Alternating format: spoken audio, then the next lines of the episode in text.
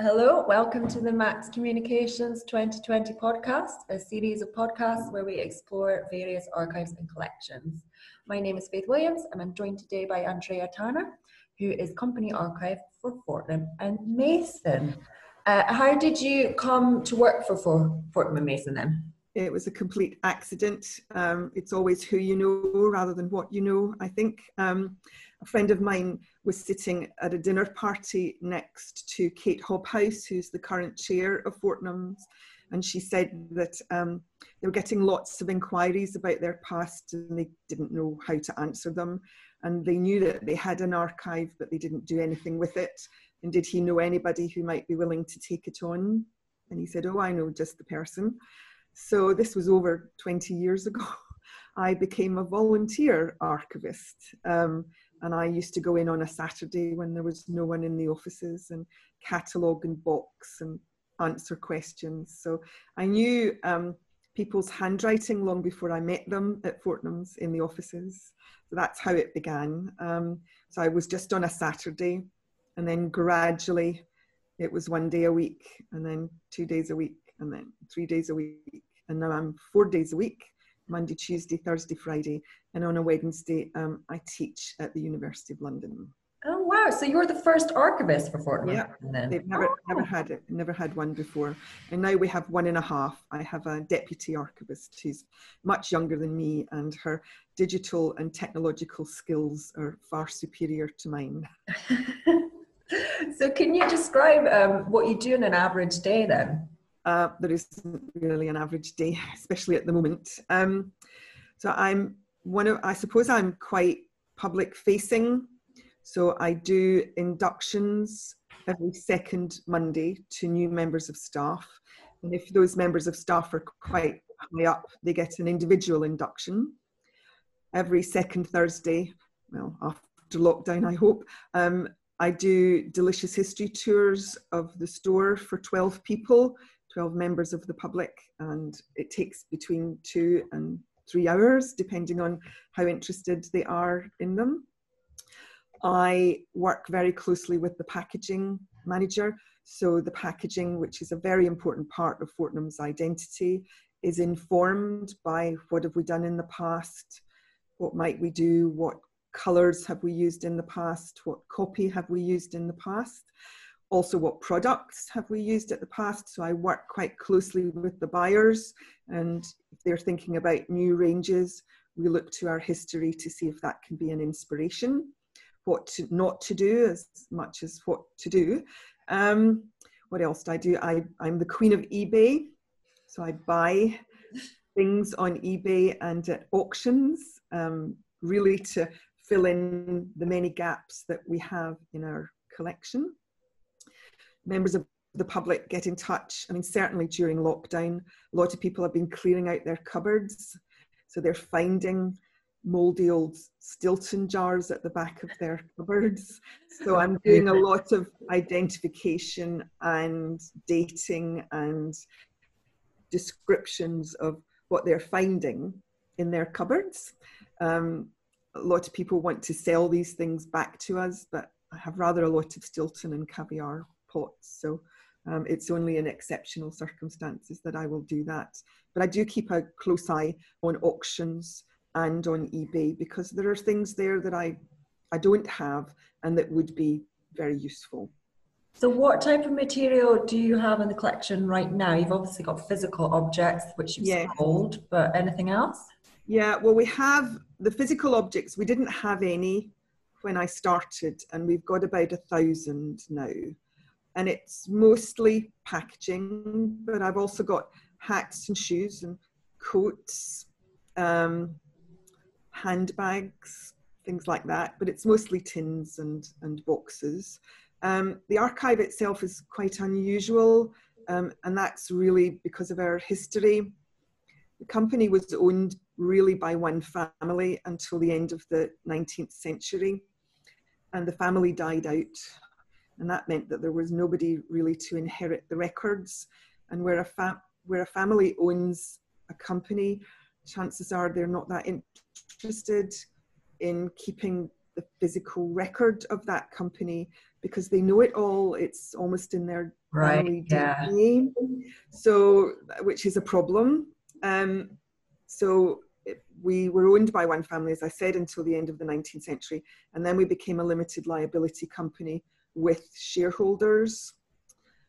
During the Second World War, we sent the archive to two places. One was a house in Richmond, and the other was to Syrie Maugham's studio in Paradise Walk in Chelsea, just off Royal Hospital Road. Syrie Maugham was an extraordinary woman. She was a designer, the daughter of Dr. Barnardo, um, the first wife of Sir Henry Wellcome, and later the wife of the writer Somerset Maugham. She invented the White Room in the 1920s and 30s. We bought her business at the end of the 1930s and we sent the archive to her studio in Chelsea for safekeeping. And unfortunately, her studio got a direct hit during the Blitz. Oh So a lot of what might have survived, I'm sorry to say, um, got hit and did not survive. So it's a really unusual business archive. I don't have customer records, I don't have supplier records, um, I don't have correspondence, I don't have contracts. It's mostly ephemera. It's mostly catalogues, um, photographs, artwork. Um, we do have uh, director's minutes from 1914 onwards. We do have annual reports from 1906 onwards.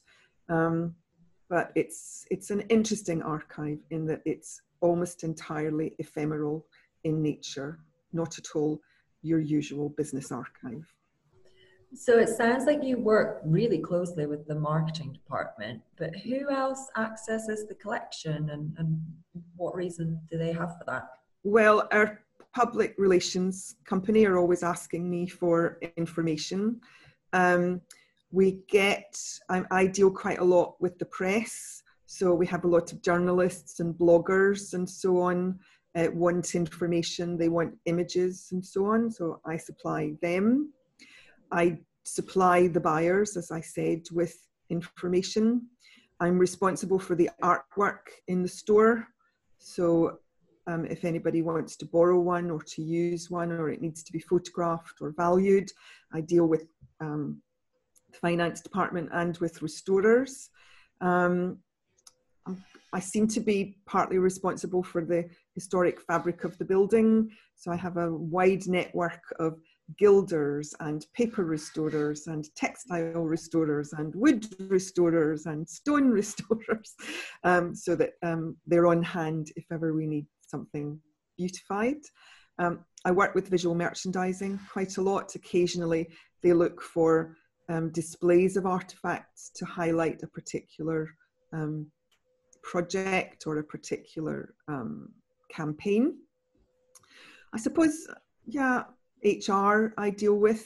Um, yeah, to be honest, it's just about every department inside inside the building. Um, one of the things I had to do the other day was um, taste something. We had a complaint from a customer that one of our hero products didn't taste quite like it should, and it was deemed that I was the person who would obviously know what it was supposed to look and taste like.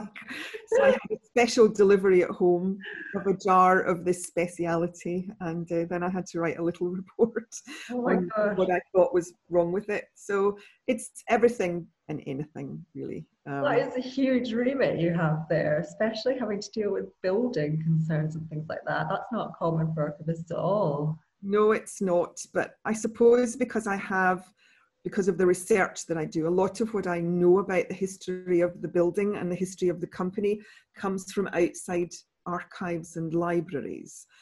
So I do have a photographic record of what things used to look like, um, who did the carving, for example, um, when it was first put up, and so on. So I do, I suppose I'm in the best position to know what's right and what's not right. And the, the building itself is um, is very precious to us, and we want it to remain as beautiful as we possibly can.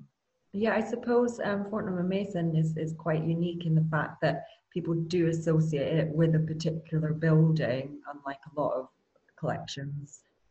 Yes, and I mean, what's quite interesting about the archive is it's not in the building anymore. We outgrew our space completely. So last autumn, uh, with a very heavy heart, I'm sorry to say, I felt as if I was, you know, my baby was leaving home. Um, but it, you know, we had grown the archive so much, it, there was just no room for it anymore in the building. I've managed to hang on to a tiny room, and that tiny room, known as the room of requirement, has things that are on their way down to Woolwich or they're coming back from Woolwich or they're things I don't want to leave the building. They're very precious things, um, works of art that come down temporarily and are destined to go back up, that sort of thing. Things that are being catalogued at a specific time. So I'm, I'm repelling all boarders as far as that space is concerned. A lot of people have got their eye on it, but they're not. I'm sure they do. So, do you think there are any particular challenges that you have to face with with this um, corporate archive? Yes, I suppose because it's not a normal corporate archive, um, because it really does consist of ephemera, and ephemera by its very nature. You know, a lot of these catalogues were never meant to last more than a month or 2 mm. And I've still got them 100 and 110, 120 years later. So conservation is quite difficult because everybody in the business knows that we've got these things. It's a little too easy to just use the archive as a go to. Oh, let's just copy something that we've done before. And that's quite difficult. Um, it's not really my job to say no to people, it's my job to say yes to people. But I do have to be careful about, I suppose, making it too easy for people not to think about what's relevant today rather than what did we do. You know, it's a bit too easy to, I suppose, um, be a bit of a parasite on the past. The past is there to act as an inspiration for innovation and new design and new products. It's not there to keep us locked into the past. Yeah, you don't want to rest on your laurels. We can't rest on our laurels. Um, you know, it, it's there for inspiration. It's there sometimes as a warning about, you know, what didn't work at a time and why it didn't work.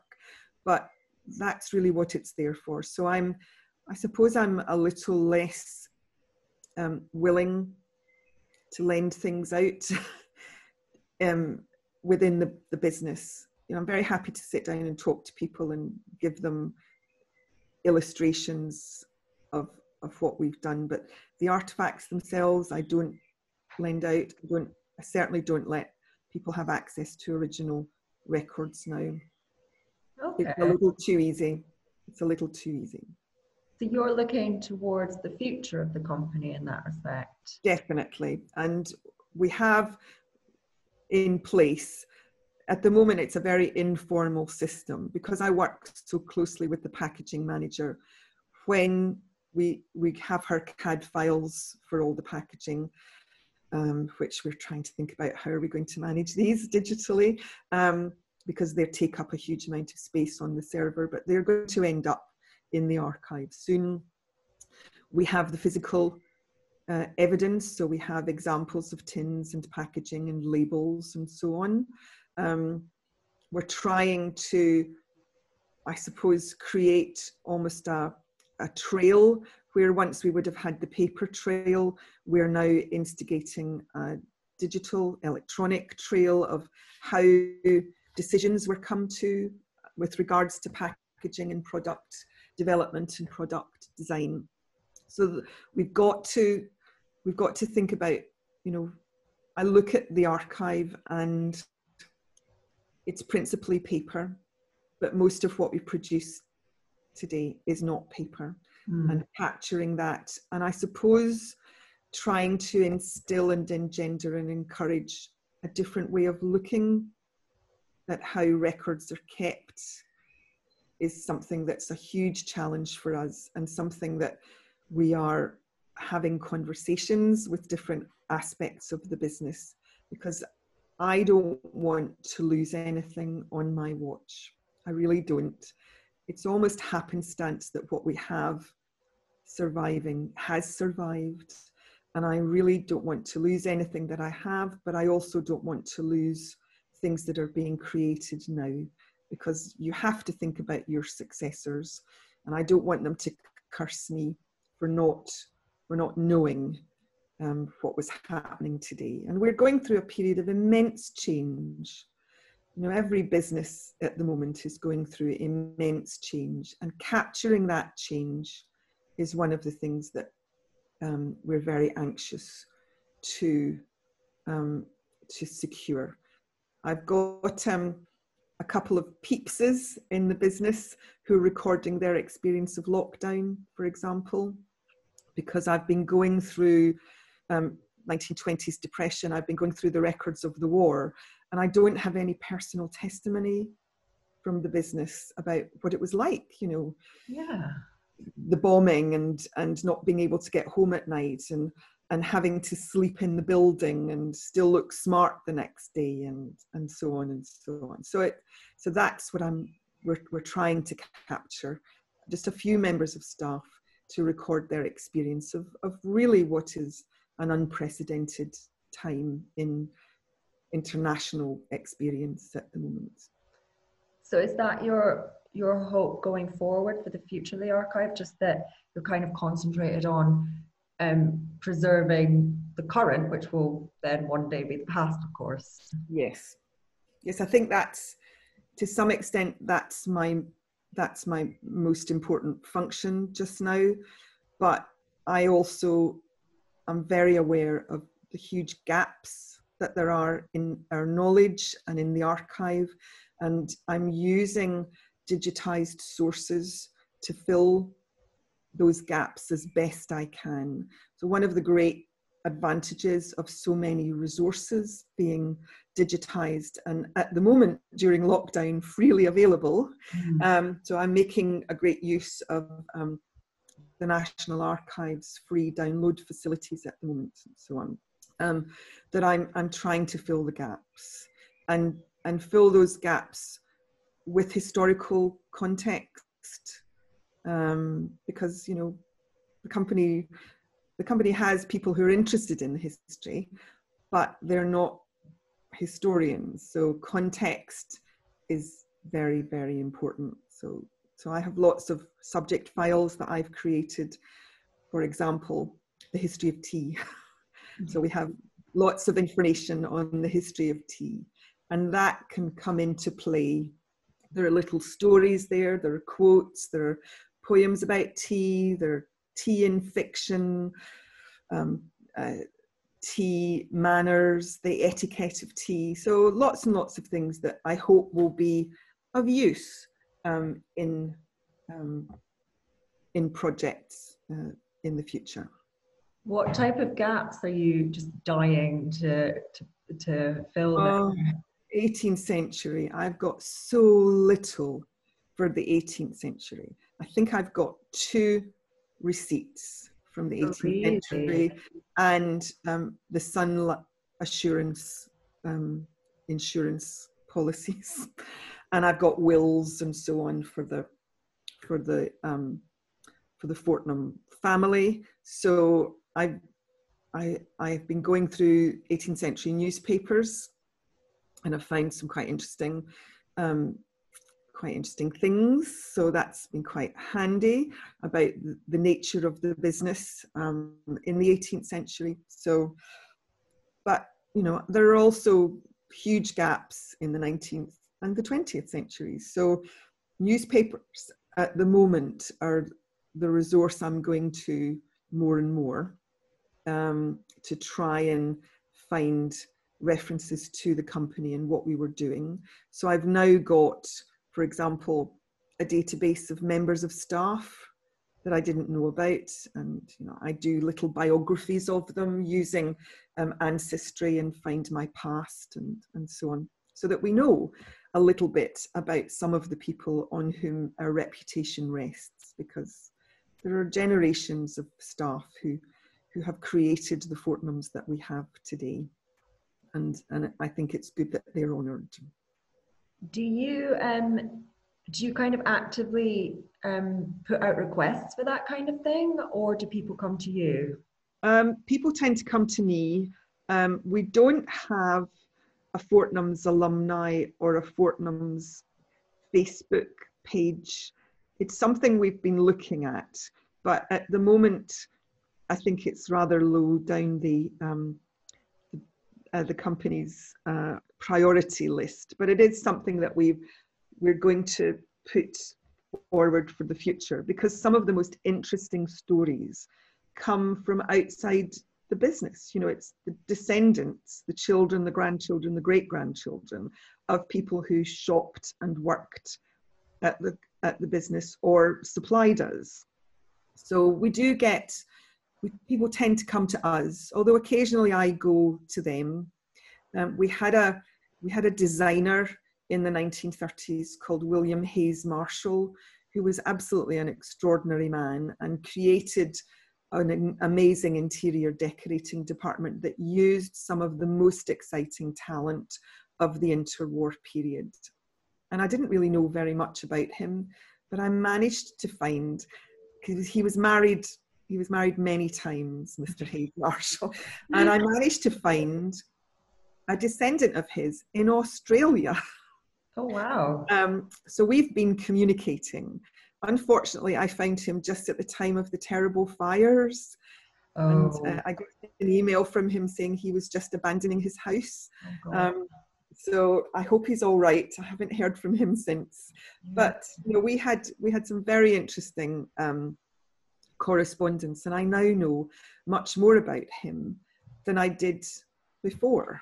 Um, and you know, he he's an important part of the jigsaw. He's an important element of the story. So I suppose it's six of one, half a dozen of the other. I find somebody who I think is, um, I can see is interesting. Um, one of the things I'm doing this week is I'm reaching out to the great grandchildren of one of our directors. It's slightly, it's slightly worrying, cold calling people. Yeah, I'm developing a harder skin. um, and if you explain who you are at the beginning of the call and that you're not trying to sell them double glazing, um, it's it's usually all right. It's usually all right. I think people probably just don't understand how interesting their their family history is. That that actually that information isn't just um, exciting to sort of your cousins or whoever. It is it paints a wider story. It does indeed. It does indeed, and it, I mean it's one of the of the great advantages and one of the huge developments of, of the digitization process that so many people can trace their ancestry so much more easily. And it's not just that they can trace them, but they can also reach out to members of their family they don't know they did never knew about before and these people are across the globe so you know it's been a, a huge a hugely democratic development over the last 20 years. Ancestry and find my past and the other um, the other servers who've been using digitized records. Because you know i used to be a professional genealogist and genealogy really until the 1960s was the domain of the upper middle classes and above because they're the people who left the written records. Mm. and it was so difficult to access anything about working class people and now it's not so difficult. and certainly with the development of DNA, you're you can reach out to people you have absolutely no idea had been, you know, were were in the same family as you. So um, and you know, sometimes they're they're extremely happy discoveries. So I think, you know, in an era of of more and more populism, digitization is allowing people to stretch across the globe and break down barriers and make connections. And I think it's just it's only just going to get better and better. I think it's really um, precipitated this interest in social history as well, um, and how you as a person relate to world events like you know, like department stores and things like that, known all Yeah. over the world. Um, yeah, it's definitely not just interneted by the internet, but actually in real life too. Yes. Um, I think one of the areas that will probably grow, certainly as far as business history is concerned, and certainly as far as retail history is concerned, is that I think women's history professionals are going to get more and more interested in them. And I hope that means that there will be more, um, I suppose, more databases, more information available on the function of women in in retail.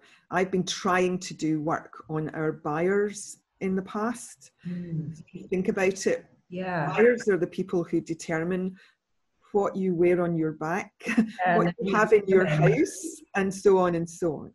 And so nothing has really been done on them. Um, it's extraordinary. Um, and maybe it's because women are invisible. I don't know. I mean, I'm finding it quite difficult because the only place I can find out things about the buyers at the moment in the past is through the director's minutes. And they're always called Miss or Mrs. We Mm. never get a first name. Yeah, hard to track down.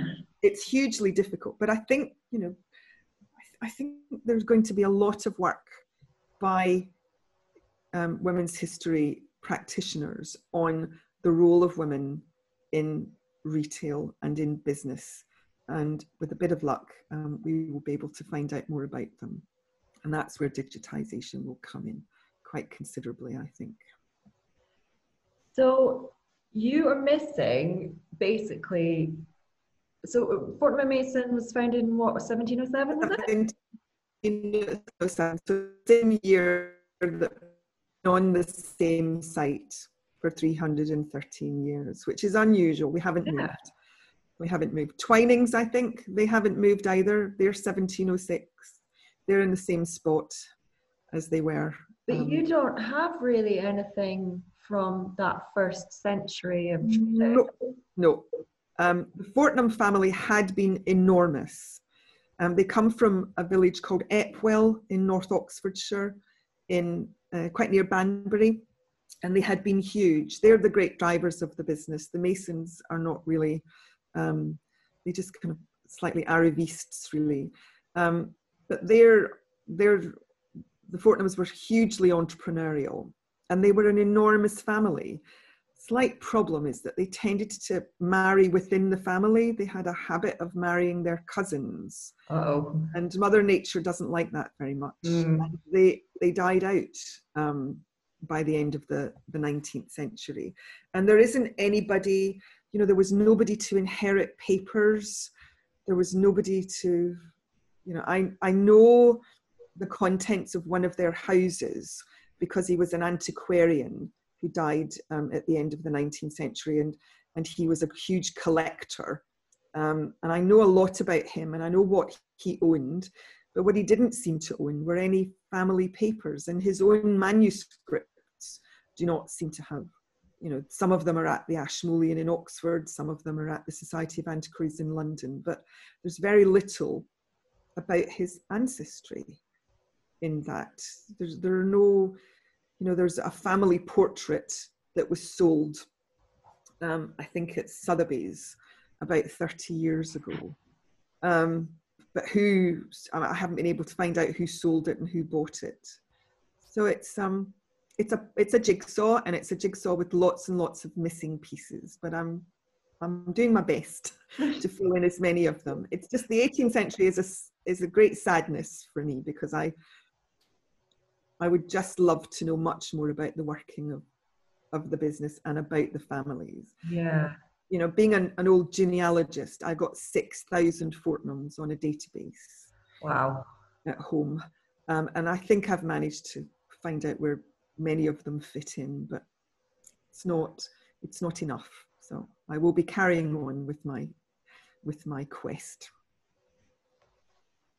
So, with such a um, patchwork archive, what is, in your opinion, the most interesting item? Uh, I've got two. I've got two. One of them is the original order from Ernest Shackleton for the Endurance in 1914. I know what he took with him from Fortnum and Mason. And um, I, I, I just love it. I love the thought of where those supplies went and when did they eat them and did they help them during that dreadful time yeah. um, during that quest. So that that's i think that's my most precious art, uh, archive and that's in the building. It's not it's not leaving uh, i'm not sending it anywhere. Um, and if anybody wants to see it, they can see a very nice digitized copy of it. They're not getting their hands on the original. Um, and the other is something that I found on eBay that I just love.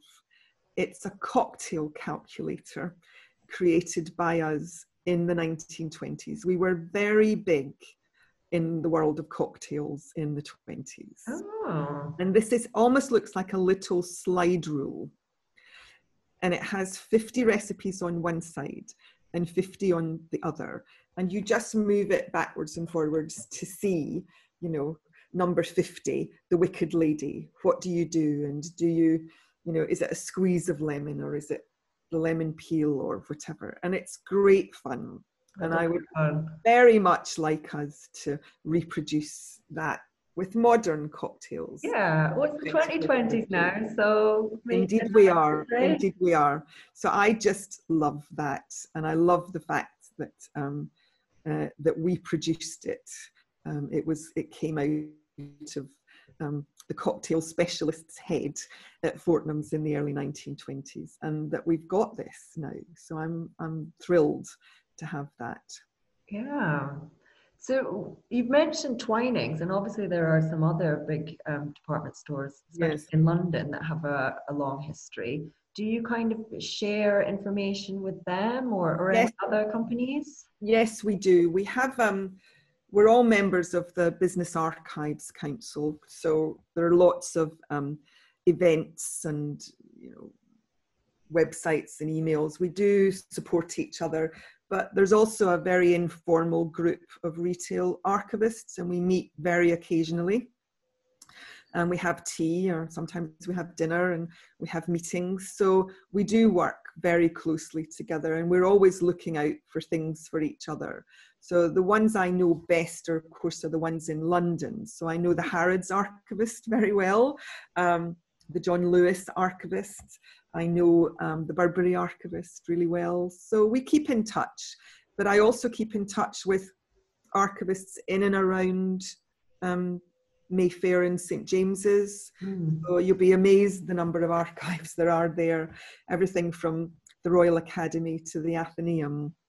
So we keep in touch uh, with each other because you never know what you're going to find um, that could be useful.